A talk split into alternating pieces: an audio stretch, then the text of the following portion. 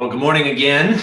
Uh, if you'll turn with me in your Bibles to Hebrews chapter 7, uh, our sermon text for this morning is Hebrews 7, verses 1 through 19. And uh, before we read that together, let's pray together. Our Father, we do thank you for Jesus, that he represents us before your throne. Uh, we pray that you would uh, grow us in our understanding of that, uh, both this week in Hebrews 7 and, and, and next week as well. Uh, Father, we pray that you would teach us about Jesus, our great high priest, and what it means for him to be our high priest. Father, we pray that you would open our hearts and minds by your Spirit, that you would give us a clear sight of our Savior. And we pray these things in Jesus' name. Amen. Again, Hebrews 7, beginning with verse 1. For this Melchizedek, king of Salem, priest of God Most High, met Abraham returning from the slaughter of the kings and blessed him. And to him, Abraham apportioned a tenth part of everything. He is first, by translation of his name, king of righteousness, and then he is also king of Salem, that is, king of peace. He is without father or mother or genealogy, having neither beginning of days nor end of life. Resembling the Son of God, he continues a priest forever. See how great this man was to whom Abraham, the patriarch, gave a tenth of the spoils? And those descendants of Levi who received the priestly office have a commandment in the law to take tithes from the people, that is, from their brothers, though these are descended from Abraham. But this man, who does not have his descent from them, received tithes from Abraham and blessed him who had the promises. It is beyond dispute that the inferior is blessed by the superior. In the one case, tithes are received by mortal men, but in the other case, by one of whom it is testified that he lives. One might even say that Levi himself, who receives tithes, paid tithes through Abraham for he was still in the loins of his ancestor when Melchizedek met him. Now, if perfection had been attainable through the Levitical priesthood, for under it the people received the law, what further need would there have been for another priest to arise after the order of Melchizedek, rather than one named after the order of Aaron? For when there is a change in the priesthood, there is necessarily a change in the law as well. For the one of whom these things are spoken belonged to another tribe from which no one has ever served at the altar. For it is evident that our Lord was descended from Judah, and in connection with that tribe, Moses said nothing about priests. This becomes even more evident when another priest arises in the likeness of Melchizedek, who has become a priest not on the basis of a legal requirement concerning bodily descent, but by the power of an indestructible life. It is writ- witnessed of him, you are a priest forever, after the order of Melchizedek. For on the one hand, a former commandment is set aside because of its weaknesses and uselessness. For the law made nothing perfect. But on the other hand, a better hope is introduced, through which we draw near to God.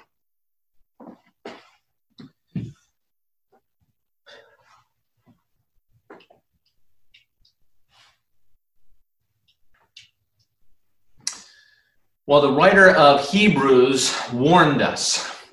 Uh, he warned us that he had some hard things to talk about. He wanted to leave the ABCs of the faith and go on to maturity.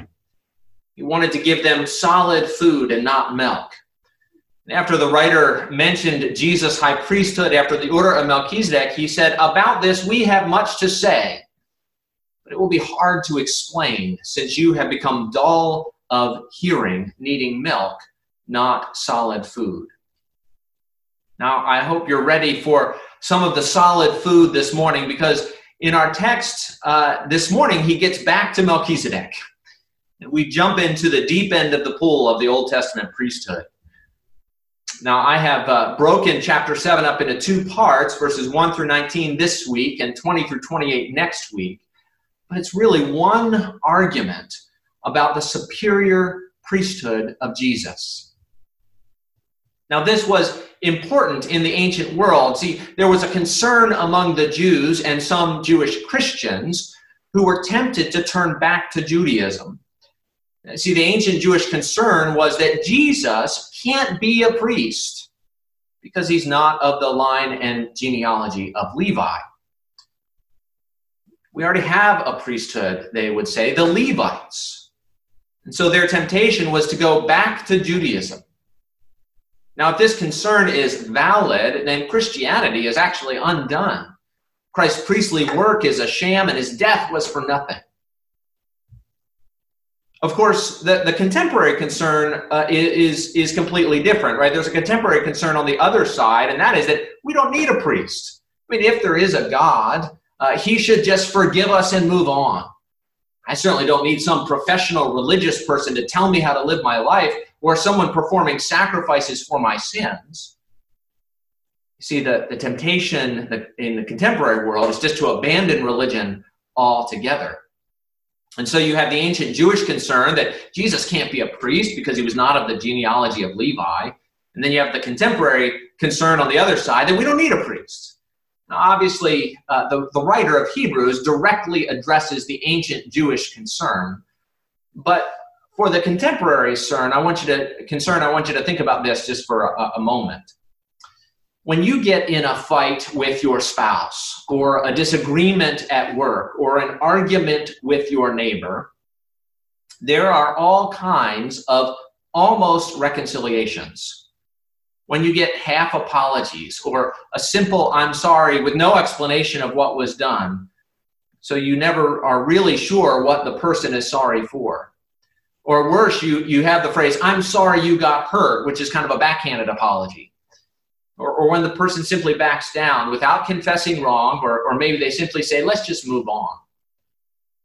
Or there is the, the waited out method, right, where you never actually address the issue, you just wait until the bad feelings have subsided and resume as if nothing ever happened.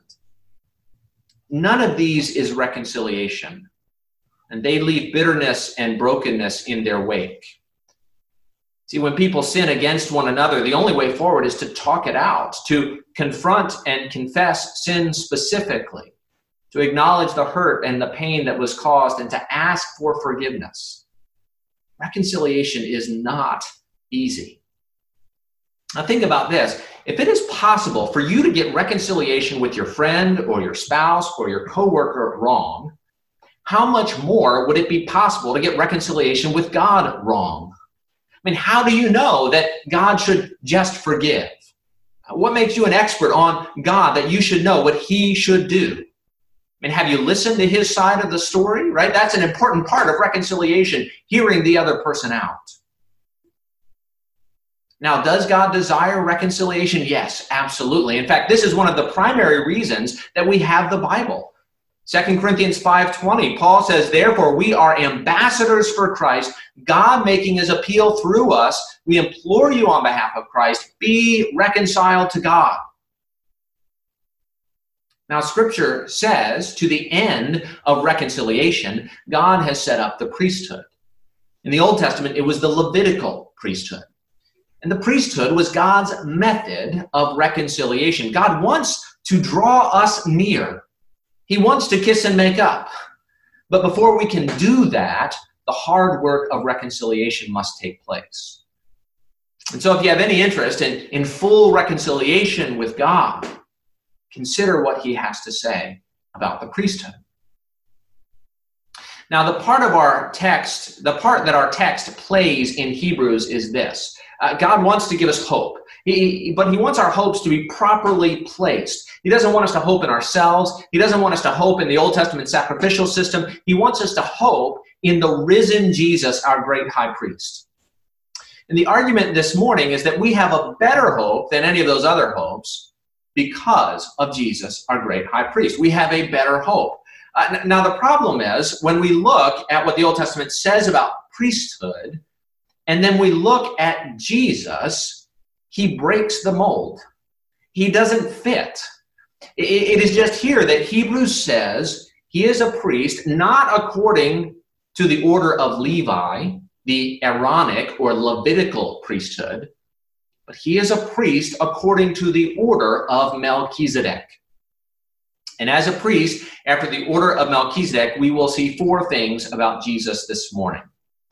That is, that we have a better hope because Jesus is a priest king who serves forever, who is greater than Abraham, and supplants Levi on the basis of his resurrection life. But before we get into that, we have to ask a question Who in the world is Melchizedek anyway? Uh, Melchizedek is, is an interesting and mysterious character. He's mentioned only two times in Scripture before the book of Hebrews. The first is Genesis chapter 14. After a great battle, uh, which Scott read about earlier, there's this great battle, and Abraham is returning with the spoils of war. And Genesis says this And Melchizedek, king of Salem, brought out bread and wine. He was priest of God Most High. And he blessed him and said, Blessed be Abraham by God Most High, possessor of heaven and earth, and blessed be God Most High, who has delivered your enemies into your hand. And Abraham gave him a tenth of everything. That's it. That is all we are told about this mysterious figure in the book of Genesis. His name does not even come up again until Psalm 110, verse 4, a verse quoted repeatedly in the book of Hebrews, which says, The Lord has sworn and will not change his mind. You are a priest forever after the order of Melchizedek. Apparently, there was something so important about this Melchizedek that a new priest would come who was like him in some sense. And Hebrews tells us that Jesus is that priest. And we'll see more about Melchizedek, of course, as then we talk about Jesus this morning. So we have a better hope because number one, Jesus is a priest king. Now, this is one of those things that doesn't fit the mold of the Old Testament priesthood. In fact, uh, there were a few kings who tried to serve as priests, you may remember, and it did not end well with them. One was Saul, right, who, who wouldn't wait for Samuel to arrive, and so he performed the sacrifices himself, and as a result, he lost the kingdom. The other was Uzziah. He, he became proud and, and took upon himself to perform priestly duties, and God struck him with leprosy until the day he died. You see, in Israel, God kept the priests and the kings separate. Uh, we might speculate and come up with all kinds of reasons why this is a good idea, but whatever the reason, that is how God had set things up. The priests were from the tribe of Levi, hence they were Levitical priests. The kings were first from Benjamin and then later from Judah. But before there was a Levi or a Judah, there was a Melchizedek.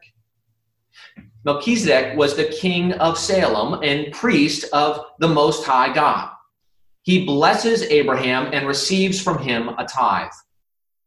Melchizedek's name means king of righteousness, and Salem, which was an early name for Jerusalem, means peace. And so Melchizedek was king of righteousness and king of peace. It's a fitting title for one who would prefigure the Son of God. But the point to note here is that he is both a king and a priest. Unlike the pattern set down in Israel, this pre Levitical priest was also a king. Now you might think, okay, big deal. I mean, so some random Gentile was a priest king. Lots of Gentile kings also took the title of priest. Well, that's true, but one, they all didn't make it into sacred scripture. And two, go back again to Psalm 110. Psalm 110 is really important here. Psalm 110 begins in verse 1 The Lord says to my Lord, Sit at my right hand until I make your enemies your footstool. The Lord sends forth from Zion your mighty scepter, rule in the midst of your enemies. Psalm 110 is a psalm about a king. But then you get to verse 4, and Psalm 110, verse 4 says, The Lord has sworn and will not change his mind. You are a priest forever after the order of Melchizedek. See, the king of Psalm 110 would also be a priest. Again, this, this would not have sit easily in ancient Israel. You, you can't have a priest king, they are two different tribes. But that was not true of Melchizedek. Hence, you are a priest forever after the order of Melchizedek. Within the Old Testament, Melchizedek set the pattern for a priest king to come. Now, this is not a, a, Christian imposition on a Jewish text, right? This is within the Old Testament itself. Melchizedek sets the pattern for a priest king to come. The only thing that we add to that is that Psalm 110 has been fulfilled in the person of Jesus. He is the king seated at God's right hand. He is the priest forever after the order of Melchizedek. Now, why is this important? Well, consider the, the different, almost opposite roles of priest and king. The king enforced justice and righteousness, the priest sought forgiveness. Kings were essentially uh, Supreme Court judges of one. Priests are mediators, court appointed attorneys in the court of God. And what this means is the same one who will judge us on the last day is also the one who will plead our case. So we have a better hope. We have a better hope because Jesus is a priest king. And we have a better hope because Jesus is a priest king who serves forever. Now, we'll come back to this next week when the writer spells this out a bit more. But for now, just notice what the writer says about Melchizedek in verse 3 chapter 7, verse 3 says of Melchizedek, he is without father or mother or genealogy, having neither beginning of days nor end of life, but resembling the Son of God, he continues a priest forever. Now, these words have caused so much confusion and debate about the person of Melchizedek. Without father or mother? I mean, who could that be? What does that mean? And there is speculation uh, that, that he was the Holy Spirit, or, or maybe he was an angel. Some believe that Melchizedek was the pre incarnate Christ, right? Jesus before there was a Jesus. Now, there, there's a problem, though, with all of those. Uh, the first is verse 3 says he resembles the Son of God, or as the NASB has it, he was made like the Son of God. He can't be the Son of God if he was made like the Son of God. He's just like the Son of God. He isn't the Son of God. Uh, the second problem was is that he was definitely a man, not an angel, not the Holy Spirit. Uh, uh, how do we know that? Well, think about the argument that the writer of Hebrews has been making up to this point. The writer of Hebrews has labored to say that Jesus was a man, fully man. Hebrews 2 says that Jesus came not to help angels, but the children of Abraham, and so became like his brothers in every way, so that he might become a merciful and faithful high priest. Jesus became like us so that he might be our high priest. Hebrews 4 says he was tempted in every way as we are and so sympathized with us in our weaknesses. Hebrews 5:1 says high priests are chosen from among men. Now, how could the writer now introduce a non-human high priest and say Jesus is like him? It would completely undo his argument. And so Melchizedek is a man, just a man, not an angel, not the Holy Spirit, not even the pre incarnate Christ. So, what sense does it make that he would uh, be said to be without father or mother or genealogy, having neither beginning of days nor end of life, but continues a priest forever? The only real option, and it is uh, uh, it's what all the best commentators have said, and by that I mean all the ones that I read. But really, many of the great commentators on the book of Hebrews, uh, this is the way they understand this passage that Melchizedek is here looked at strictly in terms of what Genesis says. It is not so much what is true of Melchizedek literally, but literarily. And so he is without father or mother or genealogy, meaning that Genesis doesn't mention his father or mother or genealogy. Now, eh, that may not seem odd to us, but remember, Genesis is a book of genealogies. It is tracing the lineage of the seed of the woman. But then in the middle of the story, here comes Melchizedek. He just drops out of the sky, as it were. He comes out of nowhere. No mention of where he came from, no beginning of days, no mention of where he goes, no end of life. And, and from a literary standpoint, all we know of Melchizedek is his priesthood. Now, if that seems strange, add to that this. The writer of Hebrews is looking at him, at Melchizedek, in terms of how he points us forward to Jesus. Melchizedek seems to drop out of the sky. Jesus does, or at least he comes out of heaven. Melchizedek is a priest forever in appearance. Jesus is a priest forever in actuality. Now, now this disjunction between the type and the fulfillment, between the literary and the literal, it bothers some. How can Melchizedek's enduring priesthood be merely literary while Christ's enduring priesthood is literal? But really, if we think about the way types and patterns in the Old Testament work, that shouldn't bother us. A, a type is an image, a person, a place, a thing that sets a pattern that is fulfilled in some greater way, in some greater thing later on. Types never live up to what they signify. Moses delivers from the bondage in Egypt. Jesus delivers from the bondage to sin.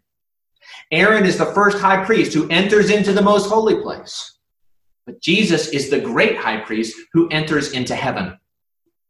God feeds the Israelites manna in the wilderness, bread from heaven but Jesus feeds us on himself, the living bread.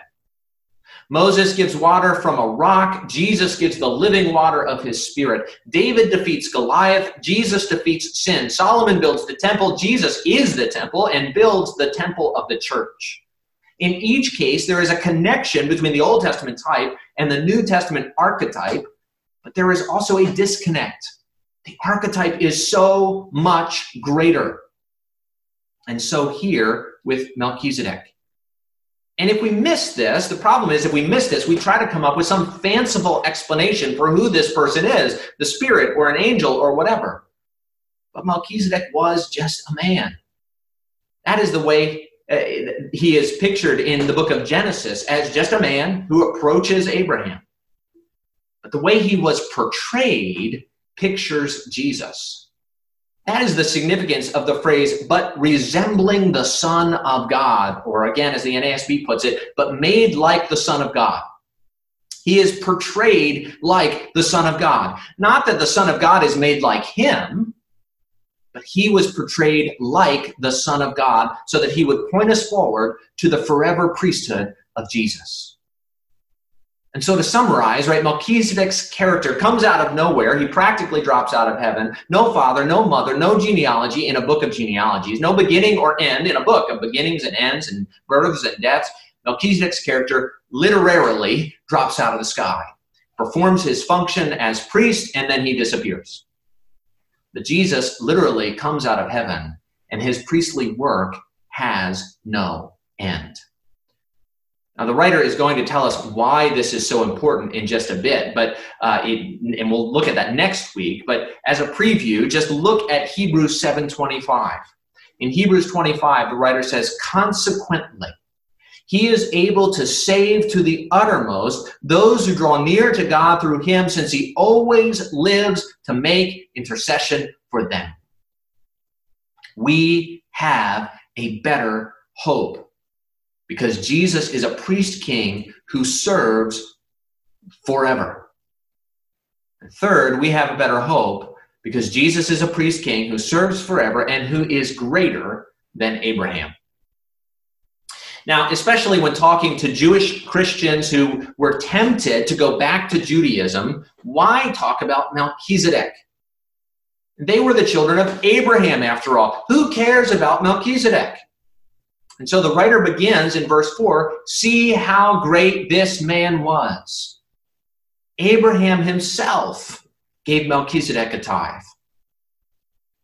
Now, within Israel, the, the Levites received a tithe from other children of Abraham. Though they're equals, they received a tribe from them. But this man, Melchizedek, not of the children of Abraham, and so seemingly inferior, received a tithe from the father of the faithful himself from Abraham. Abraham gave a tithe and received a blessing. And the argument is that this shows actually that Abraham was inferior and Melchizedek was the greater. Now, the argument in some sense is not about them as individuals, but Melchizedek plays the superior role here. Now, in scripture, lots of people bless their superiors. It's true, it can go both ways. The psalmist encourages himself to bless the Lord, O my soul. But there is a difference between the, the wishing a blessing upon another and the conveying a blessing upon another. Uh, one who conveys blessing does so from a position of authority. Hence, the, the Aaronic uh, blessing in number six, uh, where Aaron and his sons are, are given authority to bless. Blessing is a priestly function. And Hebrews adds not only uh, is Melchizedek then superior to Abraham as the one who received tithes and gave the blessing, but you might even say, verse 9, that Levi, the head of the priestly family in Israel, paid tithes through Abraham, for he was still in the loins of his ancestor when Melchizedek met him. Now, uh, this is an odd way of thinking for us. Uh, many commentators point out that the writer says one might even say as if to say, I know this isn't strictly true, but one might say, uh, that's the way uh, many commentators take this. But Jesus makes a similar kind of argument actually in Luke chapter 20, oddly enough, about Psalm 110. Luke 20, verses 41 to 44, Jesus says, How can they say that the Christ is David's son? For David himself says in the book of Psalms, The Lord said to my Lord, Sit at my right hand until I make your enemies your footstool. David thus calls him Lord, so how is he his son? And you see, Jesus' assumption, which is shared by his Jewish contemporaries, is that the Son cannot be greater than the Father. Now apply that to Hebrews. If Abraham gave tithes to Melchizedek, demonstrating that Melchizedek was greater than Abraham, then clearly Melchizedek is greater than Levi, who is the great grandson of Abraham. Now, the point is uh, the, the greatness of this character, right? He was greater than the father of the faithful, greater than the one who received the promises, and yes, greater than the whole tribe of Levi with its Aaronic or Levitical priesthood. Now, again, why is this relevant? Well, the writer wants to give us hope. And he says, look, if you want hope, do you want to place it in Abraham or do you want to place it in the one who is greater than Abraham, a priest after the order of Melchizedek? Don't settle, the writer is saying. Don't settle. Place your hope in the one who is even greater than our father Abraham, the priest after the order of Melchizedek. We have a better hope because Jesus is a priest king who serves forever, who is greater than Abraham, and supplants Levi on the basis of his resurrection life.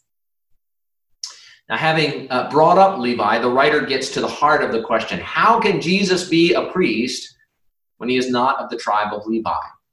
And verse 11 is the clincher. In verse 11, he says, Now, if perfection had been attainable through the Levitical priesthood, for under it the people received the law, what further need would there have been for another priest to arise after the order of Melchizedek rather than one named after the order of Aaron? You see, if the Levitical priests could bring the people to perfection, to their goal of dwelling with God, why would God say many years later, after instituting the Levitical priesthood, of some king to come in Psalm 110, you are a priest forever after the order of Melchizedek? Why restart the order of Melchizedek if the order of Levi was doing its job? But they, they weren't doing their job because they couldn't do their job. So there was a change of priesthood and a change of law. The law said you had to be of the tribe of Levi, of the family of Aaron, to be a priest, but Jesus came from the tribe of Judah.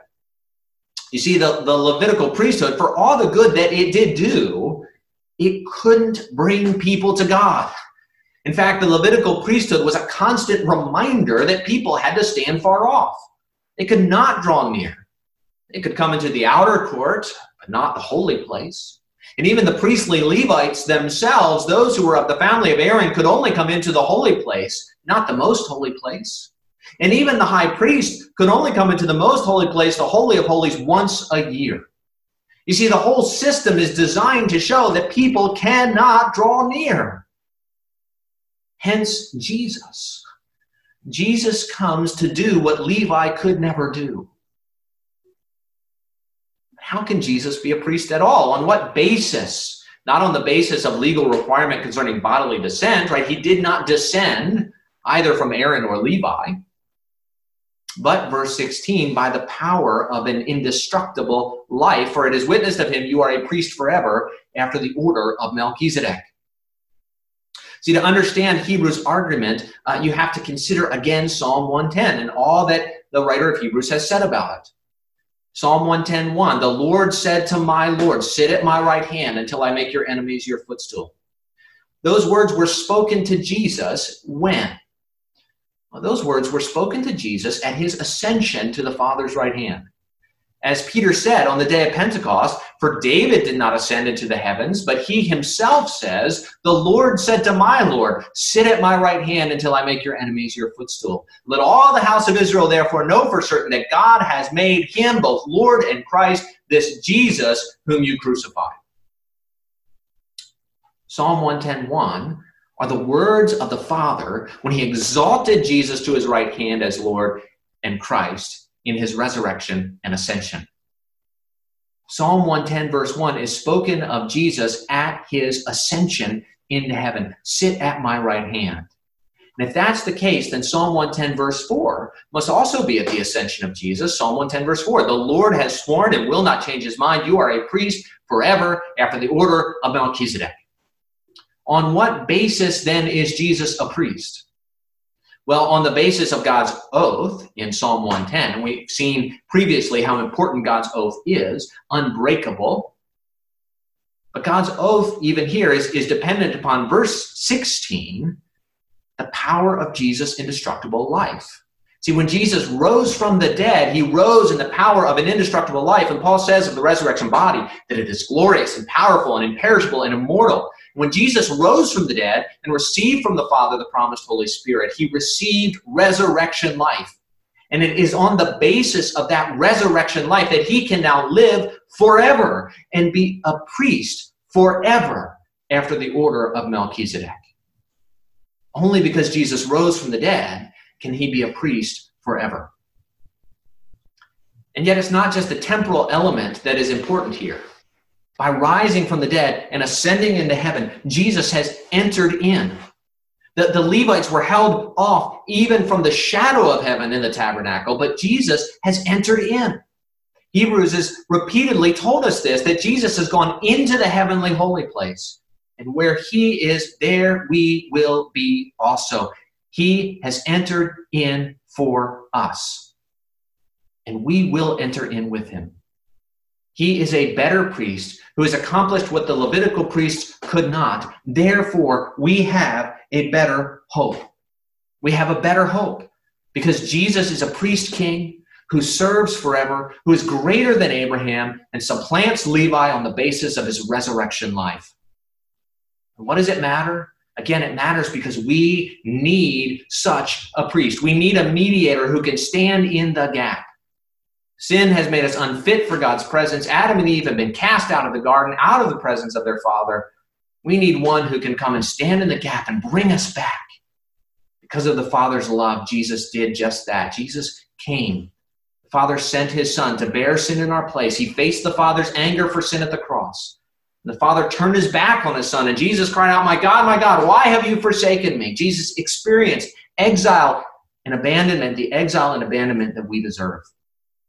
The Father did not ultimately abandon him, but raised Jesus from the dead and seated him at his right hand. Jesus now ever lives as our great high priest to intercede for us on the basis of his sacrificial death and resurrection life. And having entered into the heavenly holy place, he has secured a place there for us that where he is, there we will be also. Friends, this is the priestly work of King Jesus. Jesus. In light of it, let us draw near. Let's pray. Our Father, we thank you for the priestly work of our great King Jesus. We pray, Father, that uh, we would rest in his work, that he has entered in, that we have a place in your presence, and that we, in him, even now, are there in some sense. And we wait for the day and long for the day when we will be there physically, seeing you face to face. So, Father, give us that longing, give us that hope, and give us patience that we would wait for that day, knowing that it will come because Jesus has already entered in. It's in Jesus' name that we pray. Amen.